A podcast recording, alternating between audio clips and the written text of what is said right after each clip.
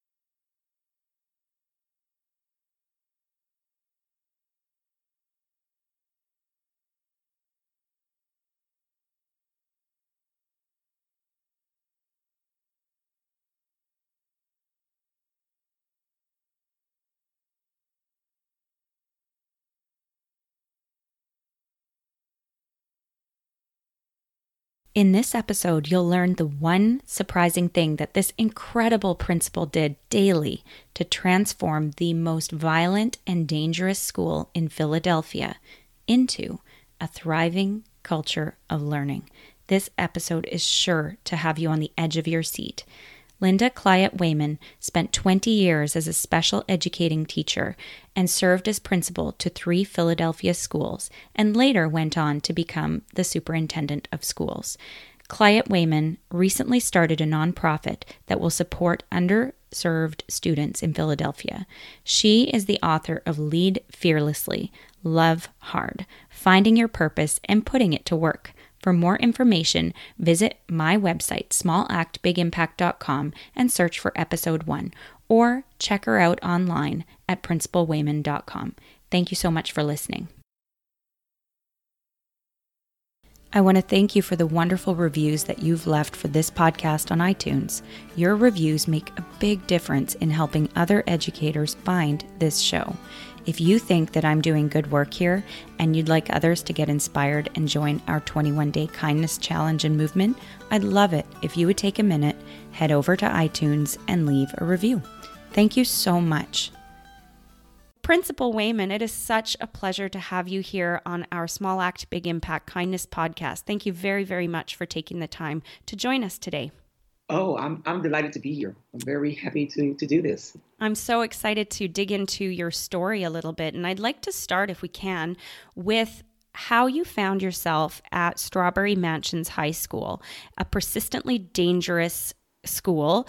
Uh, it had chain doors, a lot of violence, and overall, it seemed like an impossible task to become the principal of this really challenged school. Can you speak a little bit to your experience what brought you to the school and a little bit about what gave you the power and the ability to turn this really difficult school around? That's a good question. Well, it all started. Uh, I was actually assistant superintendent for high schools in Philadelphia. I was the leader of all 52 high schools in Philadelphia at the time.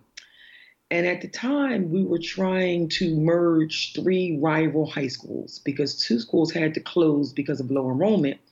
And we had to merge them into one particular school. There's a lot of story around why we had to do that, but we were faced with that decision.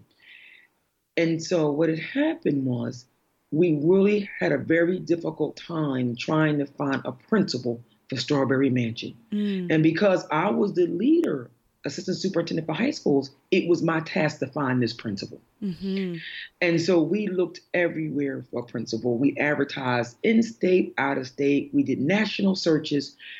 And we offered a really competitive salary for principal of Strawberry Mansion. Mm. But there were no takers. No one wanted the school because they realized that those three the three schools that were coming together were known for their violence. So mm. nobody applied for the school. Oh man. yeah, yeah. And so, you know, you, you spend a lot of time worrying about it and worrying about the kids that had to go into the situation and was actually forced into the situation. I, I just made the decision that if they had to go in there, then if I was the leader of all the high schools and then no one wanted the job, then I would just have to take the job as principal. Wow. And so one day I was walking into the school district building. It wasn't something that I figured out I was going to do on my own. I was actually walking into the school district building and I actually heard this voice. Mm-hmm. You know, after deciding couldn't find national searches, the, the principal, um, I actually went through all of my existing principals and to find out, well, maybe I'll just move one principal from one school to another. Hmm. And then I only found one taker there also. Hmm. And so when she came into my office to show me this small device on her hip, and I noticed and I asked her what it was, and she said it was a heart monitor. Oh dear. I was, yeah, I was right back to where I started. Right. And so getting picking up on the story that when I was walking into the school district building because I couldn't find a principal, I actually heard this voice say, "You go." Hmm you go.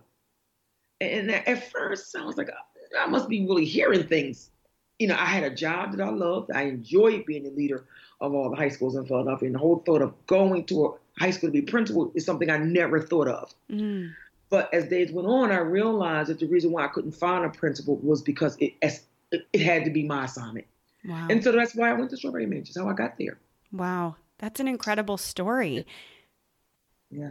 Yeah, and I, I think what struck me with that story because I've I've heard snippets of it before, but it's such a pleasure to hear it from you, such an honor.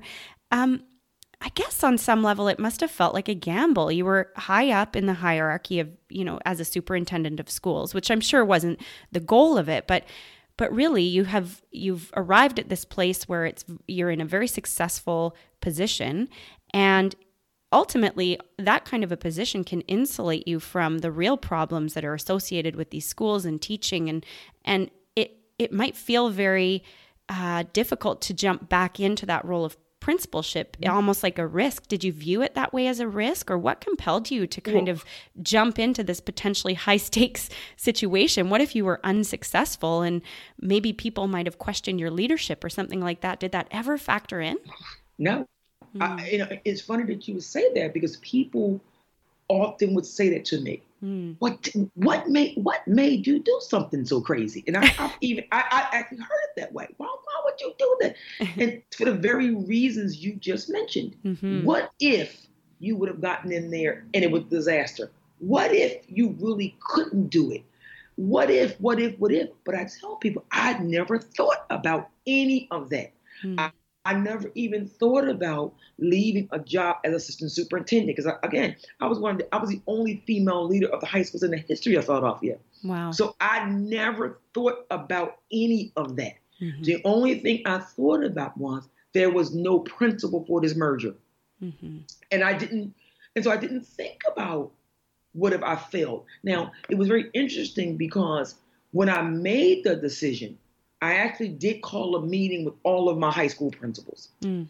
And I got them into the room, and actually, when I said to them that I, I have no choice, I, I am responsible for 61,000 children. Mm-hmm. And 60,000 children have a leader, and 1,000 children do not. Mm-hmm. I have no choice. I have to go to Strawberry Mansion. Now, did they look at me like I was? They were. They were totally shocked. they were like, they was like, really? you know. And so, and, and so I didn't think about anything. I didn't even think about Morgan whether I could do it or not. I mm. only thought about the children having to go in there, and so someone had to go in there with them. That's the only thing I thought about. And that is it truly that's true leadership when you don't think about yourself and you're serving others first because you know that it's the right thing to do and you know that there's nobody else for the job and it doesn't even cross your mind that it feels like a personal gamble which is such an incredible thing and that's why I'm so excited to have you on this show because I think what you're able to provide is a little bit of insight into what it is that truly matters. So I'm sure that listeners and I know for myself it was really interesting to hear what it felt like on that first day walking in what was running through your head and what was your experience? Well, you know, the, the first day that I entered the school as principal, you know, I'd been in the school before, but when I went in there as principal, at first, a shock, I had a wave of emotions. Mm. You know, thinking to myself again, could I actually be a principal again? Mm-hmm. Um, that that's when it actually hit me. Can I be a principal again? I've been assistant superintendent for two years. I had led 52 principals. Actually, can I go back to lead te- leading teachers mm-hmm. and leading? That was my first because instinct. How could I do that? And so then, as I walked in toward the building, as the principal, yet a different lens as principal, I saw so many things that I thought that my team and I missed when I was assistant superintendent. Oh, interesting. Every, yeah, everything became so clearer to us, to me, as to little things that I missed. Like, how did I miss that? That, that the school was in such bad shape before we even did the merger. Mm-hmm. How did mm-hmm. I how did I sort of miss that? And I felt like I was missing things. So I saw like discolored bulletin boards. I actually saw bulletin boards with no messages on it. I saw piles of trash in classrooms that I was really never directed to mm. when I was a superintendent. I saw piles and piles of materials that were stored there by the district. But I never noticed that before. Mm-hmm. So I, I began to notice everything that I maybe it should have uh, noticed before, but I realized the reason why I didn't notice it because it was so had 52 schools. So I wouldn't have noticed a bulletin board in one per se. Mm-hmm. But now that I was coming to take the school over myself and I realized everything had to be transformed, I noticed everything um, that needed to be changed. Interesting. And probably on some level, the subconscious messaging that those items like the trash and the the bulletin boards in disrepair that that would send to not only students but also to the faculty as well that that that sort of sends this message that somehow you're you're maybe not worthy of the attention or or whatever it is. Would you agree? Oh i absolutely agree. I mean you know and i used to always tell my staff that uh, once i got into strawberry mansion you know uh, some of my staff understood because they actually followed me in the Strawberry Mansion, but some people really never understood why I was such a fanatic about bulletin boards. I, I, really was. I was. I was. I was like a, a crazy person when it came to bulletin boards because I used to always say that on those bulletin boards should be positive messages mm. to kids every day about why they're special. The bulletin board should be learning tools all the time. Everything in a building in a school should be a place where kids could learn and view different things about the world around them and being strong people. I always wanted everything in a school. I wanted the kids always to know that we thought about every detail because they were important. Oh, that's such an important thing. Yeah. Yeah. Yeah. I want to talk a little bit about that assembly, that gathering that you had with students Mm. Um, and I can't remember if it was actually at Strawberry Mansions. I almost think it was at a different school before mm. that, where a student called you out or called the school out and said, well, actually, I'd love for you to tell the story, but but sort of challenged the authenticity of the school and and the mm. adults in the building, and really caused you to question your approach and to rethink the way that you saw yourself as a leader. Can you speak to that? Absolutely. Before I actually went into Strawberry Mansion, I had been a principal of two low performing schools prior to going into Strawberry Mansion and prior to being assistant superintendent for high schools. And so on my very first day as a principal, 10 years before I went into Strawberry Mansion, I when I walked in on my very first day as a principal ever, I was actually in my office. I remember arriving there really early that morning, and I was sitting in my office and I heard this loud commotion. So I went outside my office, and much to my surprise, it was this huge fight happening. Mm. And I was running an all girls school at the time. So and all of the girls were just it was just fighting and fighting and fighting. And they're they're actually, believe it or not, parents included in this fight. Oh my goodness. And so I'm thinking to myself, what in the world is going on here?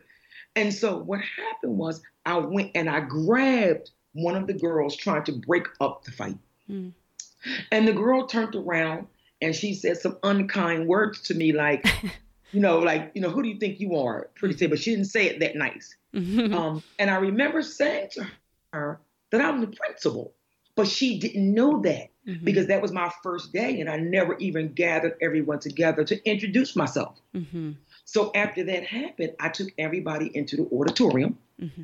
And, you know, I, I, actually couldn't believe what I witnessed as I stood on the stage because the kids came running in just in the most disorganized fashion you ever imagined in your life. Mm. And the teachers just stood there, just shocked and surprised. Matter of fact, when I called the assembly program, one teacher told me, Well, you really don't want to do that. Mm. And, and I really didn't understand what she meant by that. Right. And so I brought everybody in, but once I got everybody in the auditorium and I saw the behavior of the students, then I understood why she said that. so, right, so we, we got them all settled down, a girl and I'm introducing, you know, guys, this is what we're going to do. This is going to be the new rules. This is what I want you to learn in school Why I'm here. This is what I'm committed to doing. And it was this girl in, in all the way in the back of the auditorium. And, and, and she stands up and, and she's trying to get my attention. Miss, miss, miss, miss. But because she wasn't following my rules of wait your turn, mm-hmm. I, sort of, I sort of didn't want to answer at the moment. Mm-hmm. And so finally, like I said before, our, our eyes met each other. And then she said, Miss, Miss, why do you keep calling this a school? Hmm. This is not a school. And, and, at the time, I froze. And I said, oh my God, that's it. That's it. The reason why these children behave this way in school is because they don't see it as a school. Mm. And she even would have, I went a one step further and I said to her, well, then what is it then? Because I, I, didn't really understand what she was actually saying. Mm-hmm. I said, well, what is it then, sweetheart? She said, oh, it's just a hangout spot. Mm. I said, wow. a hangout spot? I, I, I couldn't believe it. But it was it was so many answers. It was an answer to so many questions that I had my entire career about low performing schools and why schools were not safe for children mm-hmm. because they didn't see them as, as, as schools. Mm-hmm. And so that set that actually set my vision and set me on this path to okay, while I'm working in underserved schools, while I'm working with kids in poverty, the number one thing I have to do is make them understand that this is a school Mm-hmm. And what happens in school, and if they do right by school, what school could do for their future. I had to make them see that. So I set out to be my goal. Wow. And that's so incredible because I I think I think that's so true of many institutions is that really the heart and soul of what education is is simply not coming through in terms of how it's interpreted by the children and how they experience it. And so I guess the the really big question is how did you make it become a school? What did you do and how what guided you to stay true to your values about what education means for students and what what sort of helped you to to create and turn this school around? Well, for some people, it may sound like I'm being is being very simple, but it was nowhere near simple. And, and I'll answer your question first by just showing them a lot of love. Mm. And it all started too. I always got a story for everything. It all started, and it was another assembly program. And we had called the kids in. We actually called the kids in for an assembly program, an anti-violence assembly actually. Mm. It was hmm. all around anti-violence, and I really didn't believe really in anti-violence assemblies because I never really understood the right. underlying message when you're in a violent neighborhood. Yes. But because I reached out for some um, assistance from community members, I didn't want to, I needed so much help in this school and I didn't want to burn any bridges. So I said, okay, well, I'll, you can have the, the, the, the assembly program. Sure. And so we came in and the kids were watching something in this anti anti-violence assembly that was really pretty upsetting. Very, very upsetting. And because of the times right now, Maureen, I don't even want to mention what they were seeing. Sure. But they were looking at something that was really made me sit in the auditorium and cry, and my teachers also. Hmm. But it did not affect them at all. Hmm.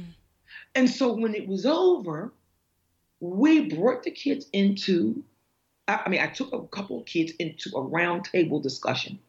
And I said, Can you please tell me how you're able to look at something so horrendous and it don't affect you? And this was, if we can clarify, I know you don't want to go into too many details, but it was no. essentially student on student violence that they it were was seeing. Student on student yeah. violence. Yes, yeah. it was. Yeah. Horrendous violence. Mm-hmm. Student on student. And I said, oh my God, why in the world is this not affecting you like it's affecting me? Mm. It's affecting the teacher. And I'm looking at these kids like, what, like almost what's the matter? Yes. And so one of the students, a really nice girl, she says to me, Oh, Miss Wayman, do you really think that's something? Hmm. We see that violence like every day on the street where we live. Wow. And I said, Oh my goodness. They can't feel for others because of their own trauma. Right. That's what this is. And so we set out, and I set out to say, okay, the only thing that's going to reverse this trauma and get them to feel for other people and be kind and nice to one another mm-hmm. was to show them what love really looked like. And so that's what I started doing. And it all started every day with morning announcements and afternoon announcements. If nobody told you they loved you today, you remember I do, and I always will. Mm-hmm. And I said it every day, every day, every day. And so we're in the hallway, I would even say, Love you.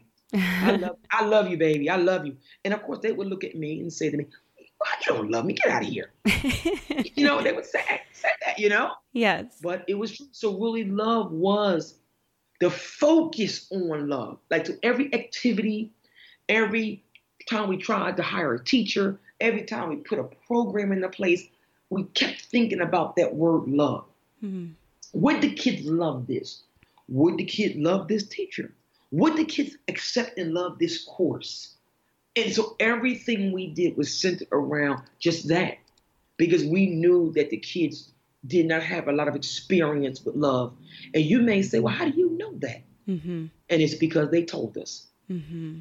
Wow. So, yeah. That's incredible. And I think I'd love for you, I think it's so important. And I agree. You've spoken about you know the morning announcements you've spoken about the assemblies that power of of assembling children together to really yes. give them a message and the power behind that because i've seen in my own experience as an educator that sometimes we we don't take full advantage of these opportunities. And so i'd love to hear even more. I know that you actually went into the lunchroom and and continued to to connect with them. Can you give teachers and and maybe even some leadership some ideas of ways that you were able to connect them beyond the the or connect with them pardon me beyond the announcements beyond the group assemblies. How did you mm-hmm. connect with students especially the really the really challenging ones who may have witnessed or been had an experience with trauma that just makes them really tough nuts to crack? Can you speak to that a little bit? Uh, absolutely.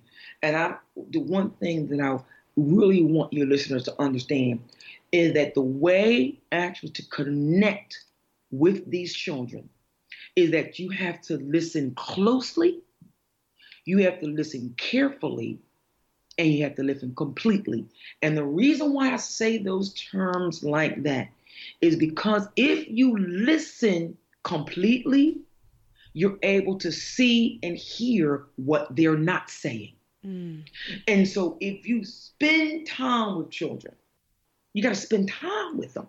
Mm-hmm. And when I say children, Morgan, I am talking about also this include high school students mm-hmm. because a lot of times we start out doing this in the lower grades, but we think they don't need this in high school. Hmm. They need it badly in high school. High school kids need to know that we hear them and more importantly, that we see them.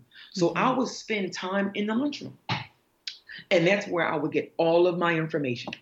I would I would go table to table to table to table to table and just listen to conversations. Mm-hmm. Just conversations. And then when things would strike me as odd, it was I didn't have to read about it on a tweet and I didn't have to look on a Facebook page. I said, "Oh, why did he just say that his father died. Mm-hmm. Mm, that's interesting. Mm-hmm. And so I would go to the next table, but before the day was over, I would connect with those kids on a personal level and say, Johnny, when lunch is over, meet me in my office. Now, they really don't really know why they were meeting me in my office, mm-hmm. but I would dig deeper with them about how they were feeling about maybe their father died or the trauma happening. Because what I wanted them to understand is that I heard you, mm-hmm. but more importantly, I saw you. And I see something in your behavior that just doesn't seem a little right. Hmm. And so come and talk to me about whether I'm seeing and hearing you correctly.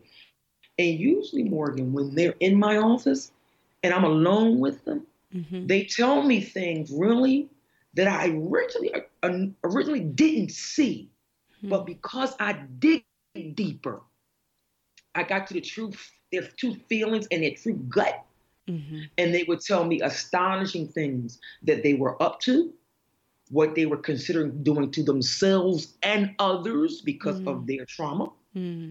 and that I could go and immediately get them help. Wow. So you have to spend time with children. Hmm. You have to listen to children. You have to keep telling them that you love them. You have to notice what they are not saying. And the only way you can notice what they're not saying is you got to continue to question them on a very loving and acceptable manner.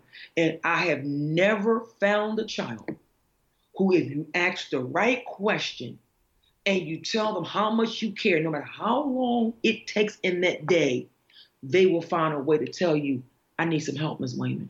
Oh, wow.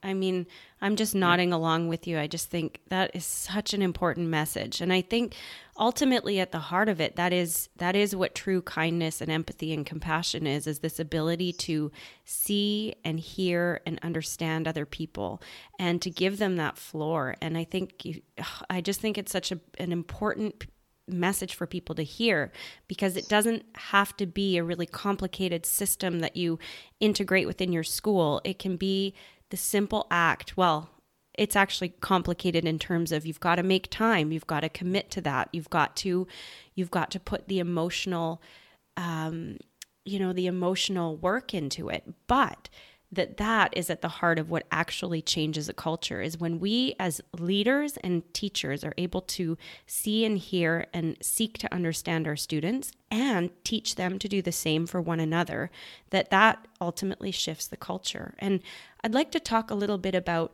this idea that hurt people hurt people mm. how does understanding the motivations behind some of their superficial actions kind of enable you to lead not only your staff better, but to enable you to lead your students in a more effective way? Uh, hurt people do hurt people. Mm-hmm. And, and, sometimes hurt people really don't mean to hurt people. Mm-hmm. Um, and, and so, what I used to tell my staff all of the time, we would all get together and they would have, we have staff meetings all of the time And, and teachers would voice this type of stuff. Ms. Mm-hmm. Wayman, but he did so and so. He did so and so. She did so and so. And I would always want to to try to say, I would always say to them, but why? Mm-hmm. But why did they do it? Mm-hmm. It has to be a reason why. And so let's try to work with the young people to say, yes, yes, they did this.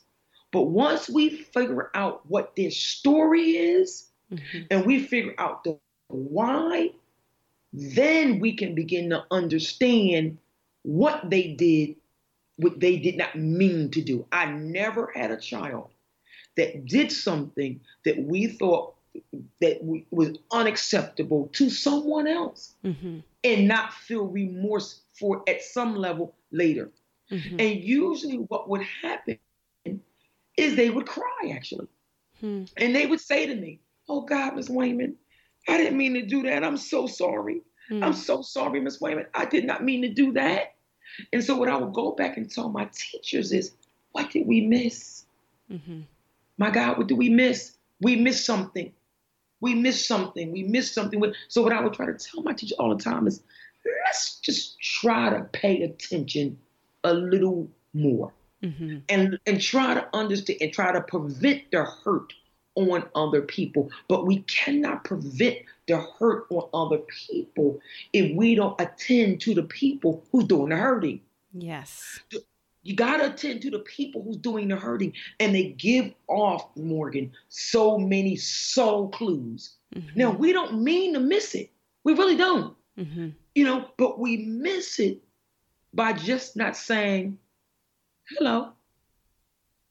Why mm-hmm. do you have that on today when you're supposed to have something else on today? Mm-hmm. Why do you not have your reading book and you're supposed to have your reading book? Mm-hmm. Why did you wear black in here today if our school colors is red? Mm-hmm. These are all subtle clues, really, to make someone go, hmm, did he have that on? And so I would tell my teachers to ask the question, mm-hmm. why did you wear red and you're supposed to wear black? Mm-hmm. And I'm gonna tell you, it would snowball into this big thing about, and it could be from I didn't have any clean clothes my mother wasn't home to wash. Right. I'm homeless. Oh. So I'm saying all that to say, Morgan, mm-hmm. hurt people don't really want to hurt people. Mm-hmm. Hurt people hurt people because they need help. Yeah. They need us to pay attention a little more and they need us to question. And then maybe we could stop a lot of things that is happening. That's so interesting and i think it's again such an important thing for for people to understand that sometimes when we react to the symptoms of the hurt that really it's such an ineffective way of approaching it because those symptoms are often a way of crying for help and yes. so i'd like to talk to you a little bit about eh, you know because you were saying about teachers sort of bringing this up often mm-hmm. we we talk about the the fact that the system is broken and I know Les Brown mm-hmm. says, he's a motivational speaker. He says, it doesn't matter what happens to you. What matters is what are you going to do about it? So this has been a really important thing in my own life that kind of mm-hmm. guides me, you know. And I know that you have a slogan around that as well, that we sort of have to accept the reality and then mm-hmm. move forward. And I think that that applies to the way that educators can approach education, but also to the way that students can reframe their own stories to move forward. So can you speak to your slogan about accepting accepting what what is and moving forward? Absolutely. My most impactful slogan I think that I've, I've used over my career has always been so what now what? Mm-hmm. A lot of people actually believe that slogan started actually with adults, but it did not. The slogan actually started with a young man who came to talk to me one day when I was a teacher many years ago. And this student would come to school very tired, always sleepy, always hungry. He was actually also very unkept. His clothes was never clean. Mm. And he was in middle school. And a lot of ugly things had happened to this kid. Mm-hmm. Lots of ugly things. And so when he would sit and tell me all of this, I would sit and I would listen very, very intently to everything he had to say. And I would actually watch him cry, actually. Mm. And I would actually cry with him. But what I ultimately had to say to him, which was very, very painful, but very lovingly, I would say, So what now? What? Mm. All of that, baby, has happened. All of that has happened. You're 13 years old. All the things you're telling me right now has happened. And as much as I love you, I can't change it. Mm-hmm. I can't change it. I can't go back in time. You can't go back in time. But what I can tell you is that you must focus on the now what. Mm-hmm. Now, what are you going to do? Now, what goes on from this point? And what I would tell them, let's try focusing right here on education because education, education will turn your so what into an incredible now what. Hmm. So let's just focus here. Focus here. Yes, we know that's the driving force of, of the things that you have. Instead of using the so what as a reason not to do stuff, let's use the so what as a reason to do it. Hmm. So because you're homeless, because nobody cared about you, because all these awful things happen to you, how what are you going to do now different in your adult life? Because I would always tell them, you can't do anything about your childhood, mm-hmm. but you mm-hmm. got a lot to, you got a lot to do about your adulthood. Yes. So how are we going to use it to fuel your adulthood for the positive? Mm-hmm. And that Morgan seemed to always gain so much traction. Mm-hmm. And to the point that I saw a kid one time that was in this very classroom many, many years later. And I was walking down Germantown Avenue in Philadelphia. It was a grown, he's a grown man now. Hmm. And and I heard him say, So what now what? Wow. And so I turned around because I knew I, that was something that I always said, but he was a grown man. Hmm. And I looked at him and I said, Who are you? He said, I'm someone. He said, I'm, I'm, I'm Edward. I said, Oh my God. He said, Ms. Wayman, I do this now. I sell clothes on, you know, and I, I work at a store. I got a good living. He said, but Ms. Wayman, I was incarcerated though. Mm. He said, and so what now? What changed my life around even when I was incarcerated, mm-hmm. realizing all the things do happen, but now you got to turn and feel good. So it took them full circle. It took all the kids in that class to be full circle, but they finally got to, I got to use all that for positive. Wow. You know? I've got chills. That's incredible. And it must be so, so rewarding to hear that these words that you believe in, you know, and the, these values that you believe in so deeply, for them to connect and resonate with kids in that way. I just I just can't imagine how that must feel. Um, I would like to talk a little bit about your own journey and how, because you strike me as someone who has so much conviction, so much integrity, and your leadership ability in terms of how you're able to motivate and mobilize students and teachers to see your vision is incredible.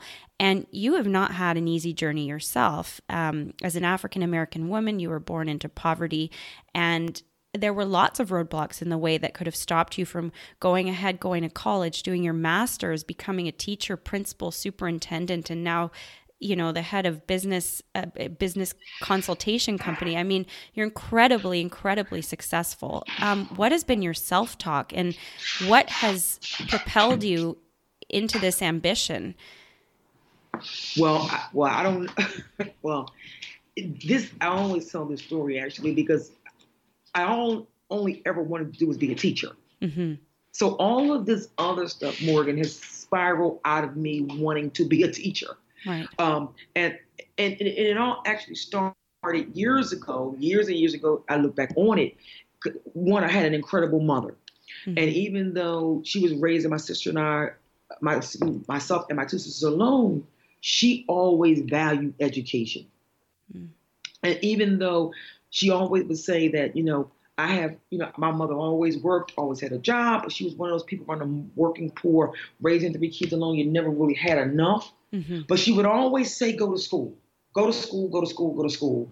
And so when I went off to high school, I, I went also attended one of these schools like my kids attend today, which will be called a low performing school. Mm. And I didn't learn much in high school. And I didn't really understand. I didn't learn much in high school until I got to college. Right. And I, I didn't really know. I didn't know until until I was failing out of college. And my roommate said, "Why don't you know this stuff?" Right. And so from that point on, I told myself, that I wanted to be a teacher because I never wanted anybody else to experience college the way I experienced college. Mm-hmm. And I wanted kids to know that education really could change their life. So I don't know how I, you know, I know how, but you got to be spiritual and believe in faith to know how I got to this point that people think I've had this incredibly, um, this wonderful career. Mm-hmm. But I never, this was not my path that I laid out for myself. Mm. It was not the path that I laid out for myself that I would ever even leave the classroom. I mm-hmm. never wanted to leave the classroom. Mm. I stayed there 20 years. I was totally fine being a teacher. Hmm. And and then circumstances led me to the principalship, the assistant superintendent, and then to decide later on that I had done all of these roles. Now God wants you to use your voice to do different things and want is to take care of these children and tell people why it is important that we must love these children much better than we're doing today. Yes. I yeah. think yeah, and and it sounds as though it came always from a really altruistic place of this is your passion, your your really like your sole purpose, right? And and connecting to that and following the string that led you in whatever capacity that you could be a teacher because i would say you're still a teacher you're yes. a teacher on a really grand scale where you're able to affect not just the people in your class but the people who are served by many different school districts across North America. So I think that's such an incredible gift that you're able to do and still still be a teacher. So I that's think that's that's wonderful. Um, I would like to to touch a little bit on positive discipline and and the idea of the positive discipline model that you implemented within um, some of your high schools and and within the districts that you were a superintendent to, because I can hear right now many teachers going, "Okay, love, yes, all right, mm-hmm. and listen." And what do I do when someone does X, Y, and Z? So, what would you say to a you know it could be a principal or a teacher who obviously has to deal with in a very real way some of the behaviors that come out of this trauma or come out of the mm. attention seeking what do we do to address those behaviors in a really appropriate way and do so in a loving way? Can you speak to that?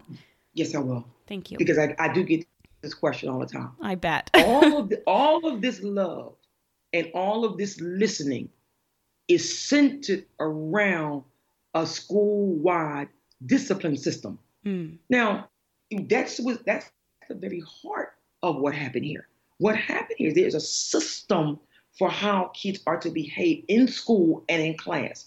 So the teachers that are listening and administrators have to be listening and say, what is your school-wide policy on discipline? Mm-hmm. What are the rules of the school? Mm-hmm. What are the consequences for the, the break in, in breaking the rules, and what are your positive rewards for when they do not. Mm-hmm. Every classroom I've ever was in charge of, and every school I was ever in charge of, we had a set of rules, and we called them non-negotiable rules. Mm-hmm. And there were not many. There should never be more than five rules for children. And they should be rules that are tangible rules, meaning no fighting. Mm-hmm. But what a lot of teachers usually say, let's be nice to each other. Mm-hmm. Now, the kids don't, there's a lot of definitions for nice to each other. Sure. it has to be concrete rules. There will be no fighting in this class. There will be no eating or chewing gum in this class. Mm-hmm. There will be no using the cell phone in this class. There has to be five tangible rules that you can see. And those rules are based on school wide or what you think will hold the whole school together mm-hmm. or your individual classroom. Right. After you come up with these five rules, of course, you have a discussion with school leadership if you're a teacher. Mm-hmm. And you say, listen, these are the five rules I've just come up with for my class. Can you support me with these rules? Mm-hmm. Can you support me around if they break the rule? I got to call their parent. Can you support me around the rule that they did something really bad? They may have to have a detention. Mm-hmm. Can you support me around the rule that they did something really egregious and needs to be suspended for? Or do you need me to adjust this, these rules, in order for you to support me? Mm-hmm. Now, after they do that, before before they lay out the entire plan, they talk to the children. They mm-hmm. say, listen, kids, I'm coming up with a, a school-wide or a classroom-wide discipline plan. Can you tell me some things you like? Tell me some things you like to do. What do you what do, what do you like? Mm-hmm. You know? And sometimes kids go, Well, I like popcorn. Well, we like free time in the gym. Mm-hmm. We like an extra five minutes for recess. Oh, you do? Oh, okay. so you write these things down. And those are the things that you present to the students with your plan. You say, mm-hmm. well, these are the rules. If you follow these rules, look at all these great things you're going to have. Mm-hmm. Really, Miss Wayman? If no, if we don't break the rule, we get to have five minutes extra recess. Yes. Mm-hmm. But guys, I do also want you to know if you break the rule, these are some things that may occur to you. Mm-hmm. You have to be transparent with children. Mm-hmm. They have to know what it is you expect from them. It can't be this thing that's in the clouds that only you understand. Yes. It has to be something concrete that they understand and you understand. And then you're able to coexist together in the classroom. Right. I, I would have small rules like, I'll give you a very simple one about, about the trash can. Mm-hmm. I used to be very particular about where I place my trash can. and why? Why? Because I never wanted children to touch things on my desk. Sure. So the, the, the trash can wasn't near my desk. Right. So the rule was you don't touch Ms. Wayman's desk because you have no reason to come near Ms. Wayman's desk because the trash can's over there. simple. simple things. Yes. But Morgan, it is simple to say, but it's very hard to do. Yes. Only because we lack consistency in what we say and do. Right. We right. don't we don't follow through on anything. Yes. And so the kids realize you're not going to follow through mm-hmm. because you didn't vet the plan before you said it. Mm-hmm. You didn't get support from the parents. You didn't get support from the administration before you rolled it out. Mm-hmm. And so now the whole plan is kaboom. Right. But if you follow through with consistency, it works. Yes. And I think that kids are always searching for those really clear boundaries and they're going to keep pushing until they get them. So I completely agree. And I think it's such an important piece to this loving approach is that obviously, in order for that to be effective, one has to have really strong structures in place that are very, very easy to understand so that students can have a safe environment. Because sometimes we see the loving approach going too far the other way, where it's way too lax. And have you seen some of the negative effects of that in Ooh. in play? Yes, I have, Morgan. and, and I always tell my teachers, they need a teacher. And I would say all the time, they don't need a, they don't they don't necessarily need a friend. Mm-hmm. They need a teacher because I used to, it was the time where there are teachers who love the kids a lot, Morgan. Mm-hmm. They really do love them to the point that they were counselors and not teachers. Right. And I would say to them, guys, listen, you are supposed to do both. Mm-hmm. You are supposed to keep them high expectations. You are supposed to expect that they do what you ask them to do. Mm-hmm. You are supposed to push them to heights that they don't think they're supposed to reach without taking their excuses for why they cannot. So do not sit in the classroom and listen to all these stories. Oh, Miss Wayman, but I didn't have this last night, so that's why I didn't do my homework. Mm-hmm. Miss mm-hmm. Wayman, my mom didn't wash my shirt. That's the reason why I didn't follow this. All the excuses, and then you go as a teacher. Okay, baby, it's okay. You didn't do your homework. I understand. No, you don't. Mm-hmm. You can you can understand, mm-hmm. but you could also say, okay. Now, because you didn't do that last night, you have to do that and this tonight. Mm-hmm. Or you have to say that I need 10 minutes of your recess mm-hmm. because I need this done. Yes. So you're understanding, but you're not you're not you letting them use it as an excuse not to move themselves forward. Yes. Because I've seen that from so many educators. Like it's like, oh God, guys, I understand you care. I yes. will tell my staff, I'm with you guys. But a 50 minute conversation in a classroom is not teaching them the skills they need to learn and to grow. Yes, and I really appreciate that too because I think I think it can be very easy to go down that road and like you said it's really not building in that structure that actually places a lot of value on their capabilities. And so when we send them that message like you're off the hook, you don't have to do your homework or whatever, it's sort of sending that that signal that they're not capable of achieving those high expectations, which is really kind of a negative thing in the end. So I think it's an important point to speak to. I would like to talk a little bit about some of your initiatives now. And I know that you are involved in some consulting and designing pro professional development. What is the most important message for improving a school climate that you have given to to teachers and educators? Well, that goes along with my first slogan that I love if you're going to lead, lead. Mm. And by that, I mean, you, you have to be self aware in a classroom, in a school. You have to know what your strengths are, what your weaknesses are, what your emotions are, and what your beliefs are about the kids that you are teaching. Mm. If you understand these things, then you, you can create a situation where all kids can learn. Hmm. So I try to talk to people and let people understand that leadership is important. A school cannot run effectively without an effective leader, and a classroom cannot run without an effective teacher. Mm-hmm. And so I talk to leaders about having courage.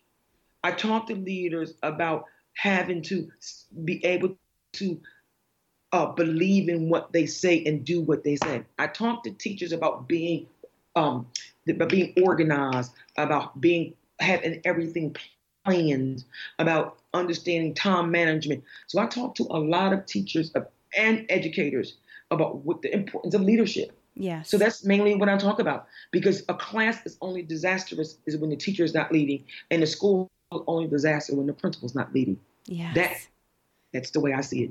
Morgan, I, I'm sorry. I agree. I think that's a really interesting point. I think that's that that is truly what leadership is, isn't it?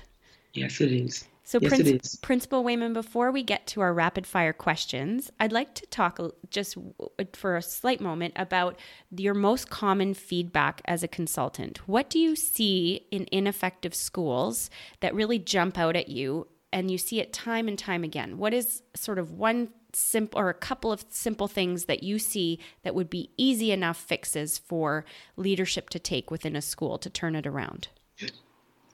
Well, I, I believe, well, not believe, I know, what I have seen at when I was assistant superintendent mm-hmm. and when I was a, a principal, that the one thing that that led to underperforming schools is a couple of things. One, principals delegate too much of their work away. Mm.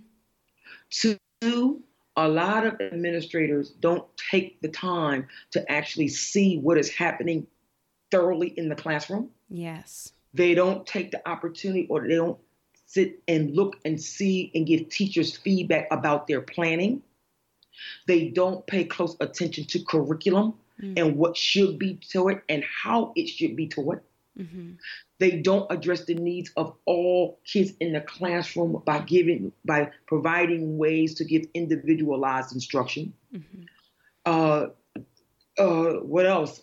I'm trying to think of so many things that I see. I, I again the whole notion of taking the leadership role in the school. Mm-hmm.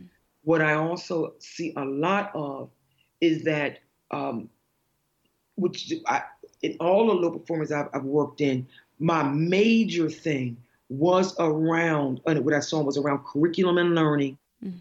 and planning. And the last thing was actually around how to set up a school, a positive school discipline plan. Mm. If they have a teaching and learning plan, if they have a school safety plan mm. that involves school-wide rules, a way for kids to voice their opinions about things, mm. and then then it would lead to a more cohesive school. Yes. And I hope I answered your question, but that, that's what I've seen. No, but that did. Really no, that's great. Yes, absolutely. Thank you. So before we get into the rapid fire questions, are there any other messages that you haven't had a, a chance to to articulate that you'd like to say before before we jump into the next portion? Well, the questions were very good, Morgan. I think you. you. sort of I think you sort of covered it all. I, I just want your listeners to understand that is when, when you work with kids who go who must attend underperforming school or low performing schools or kids that live in poverty or working with kids in general mm. I, I, want them to understand that they all come with unique gifts mm-hmm. and they all on some level or another have some issues and some problems and that we must take the opportunity to try to figure out what makes them uniquely them and then if we can do that we can make sure we have kids that, that, that attend school that enjoy school and kids that feel safe in school. Mm-hmm. I think that's so important. Thank you for saying that. Mm-hmm. Could you define what kindness means to you? Kindness, what kindness? kindness, wow. Kindness means noticing other people. Hmm. I believe that I, I'm, if you're kind to me, you noticed me. If you're kind to me, you speak to me. If you're kind to me, you encourage me. If you're kind to me, you see the gifts in me. Mm-hmm. If you're kind to me, you see what my contribution to the world can be. That's what I think kindness is to me. Wow. That's that's really powerful. What book or books have you gifted most often to people? And you can talk about your own book here too if you want. Okay. Well, I don't I do have a book, Lead Fearlessly Love Hard, but that's not the book I've gifted most often over my career. Hmm. The gift that I the book that I have gifted most often over my career is actually a children's book, actually. Hmm. And and that book is The Little Engine That Could. Hmm. And I have given that book to my leadership teams. I have given that book to my own children. I have given that book to educators, to principals, the little engine that could, because they, and I, I, believe in this book because this engine believed they couldn't do it. Mm-hmm. At first, they couldn't believe, they, they didn't think they could do it. They didn't think they can get over that hill. And then just by encouraging themselves and people encouraging them, saying to themselves, I think I can. I think I can. I think I, I think I can. And so they did. Mm-hmm. And so that is the book I have gifted most often because I think it encourages people of all ages, the little engine that could. It's a good one. It's so it's so important to keep that perseverance in the back of your head and never give up. So I think that's a great illustration of that for sure. What one skill or superpower does a teacher need to lead with in order to be effective? Confidence. Hmm. I think teachers have to be confident. I think teachers have to understand that confident doesn't mean they have to know everything. I think teachers have to understand that confident means sometimes I may have to be a little vulnerable hmm. um, to get to the next level with my students. But knowing in the end, I am the teacher mm-hmm. and I am very confident in my abilities. I actually know what I'm doing up here in front of this mm-hmm. classroom. Mm-hmm. I know what I want you to learn. I know what I want you to do. I know what I want to be able to do. But I also want them to be confident enough and vulnerable enough to let they can also learn from their own students to help them move to the next level. Yes. So I want so I want them to understand that kids ultimately actually do have the answer. Mm. But if we have to embed that time in our curriculum and what we're teaching to listen more, mm-hmm. that'll help us to be, become more competent, more confident, to be a, a better educator that we want to be down the road. Yes. Yeah. Yeah. And what what one skill or superpower does a principal need to lead with in order to be effective? And for some people it's been the same and for others it's been a different answer. So I'm interested to know what it is for you. Courage. Hmm. Principals need courage. Because in schools, what I would always tell my principals and all teachers and staff will only do what you allow them to do. They will only do what you allow them to do. And so, therefore, if you expect high things from your staff, they will rise to the occasion every time. Mm-hmm. But sometimes that takes courage to tell teachers that we're going off on a different path, guys, and we must change the curriculum. Right. It takes courage to tell a teacher, I understand that you know your content, but let me explain to you how you could better have taught that and give effective feedback. Mm-hmm. And a lot, letting teachers, principals understand that feedback is what teachers need to grow. Mm-hmm. But that takes courage. Yes. So a lot of teachers, a lot of principals will not give the feedback that they're actually supposed to give the teachers, thinking that it may in some way offend the teacher. Mm-hmm. But actually, it doesn't. Mm-hmm. Teachers, they want positive feedback yes. and they want negative feedback that will push them to the next level. Yes. They want it. So, courage mm-hmm. is what principals need to move to the next level. Thank you for that. What message or quote would you print on one of those quote cups that are sold in big bookstores that would be read by millions of people? If nobody told you they loved you today, you remember I do, and I always will. I will put that quote on every book, on every shelf, at every bulletin board in every school. That is a quote that sustains my kids long after they leave me. I was just given an award not too long ago, and one of my students who graduated graduated, graduated from Temple this year actually came to offer some words, and they wanted to know from her, what do you remember about Miss Wayman? And she did talk about how Miss Wayman was no nonsense.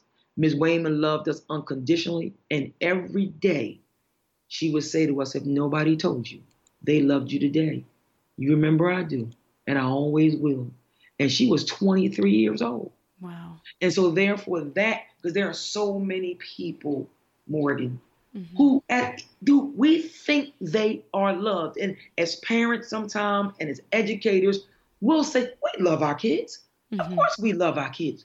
But I always ask my teachers, but do they feel love though? Mm-hmm. It's, it's, different. One different to say it, mm-hmm. but do they feel it? And if they feel it, then they'll become their best self. So that is a quote that I would put everywhere if I could, because it teaches people that everybody's loved.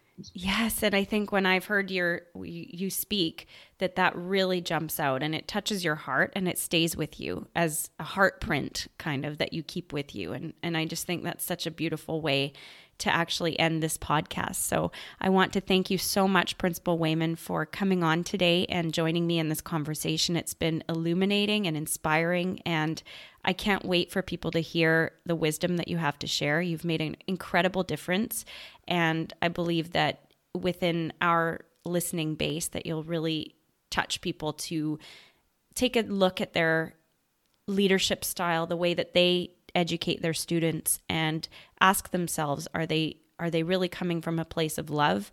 And are they able to actually transmit that to their students? And as a result i think some really incredible things can happen. So thank you very very much principal wayman. Thank you morgan. It's been my pleasure this has been another episode of Kind Sight 101, the podcast. For links to resources mentioned in this episode, visit smallactbigimpact.com and click on Our Podcast and choose this episode number. Now, I'd love to give my audience a heads up about my new book, which will provide ideas actionable strategies, and inquiry based approaches to creating a kinder classroom through serving the Your community. Subscribe to my blog for more information. Find now, I would love to hear from you. you think What's the biggest insight that you gain from this like conversation?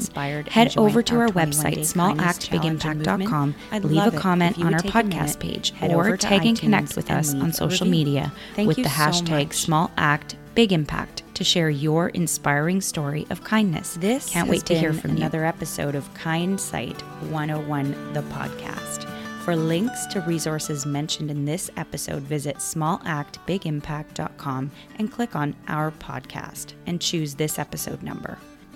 Now, I'd love to give my audience a heads up about my new book, which will provide ideas actionable strategies, and inquiry based approaches to creating kinder classroom through serving the community. Subscribe to my blog for more information. Now, I would love to hear from you. What's the biggest insight that you gain from this conversation? Head over to our website, smallactbigimpact.com, leave a comment on our podcast page, or tag and connect with us on social media with the hashtag SmallActBigImpact to share your inspiring story of kindness can't wait to hear from you.